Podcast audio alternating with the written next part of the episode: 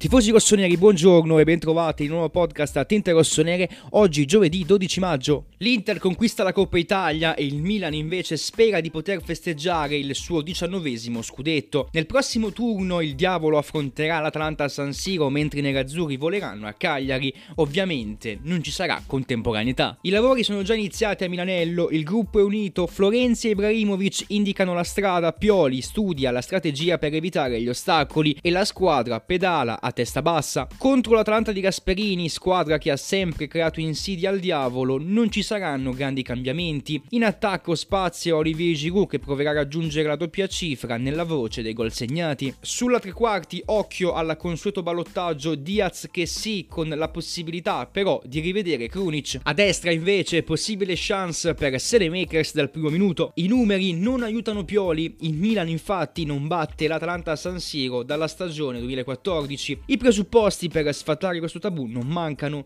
I rossoneri sono rinati dopo il netto 5-0 a Bergamo e ora potrebbero chiudere il cerchio proprio contro la formazione di Gasperini. L'Inter festeggia il trionfo in Coppa Italia e si regala il secondo trofeo stagionale. Il Milan però è pronto ad indossare i panni del guastafeste per un finale di stagione indimenticabile.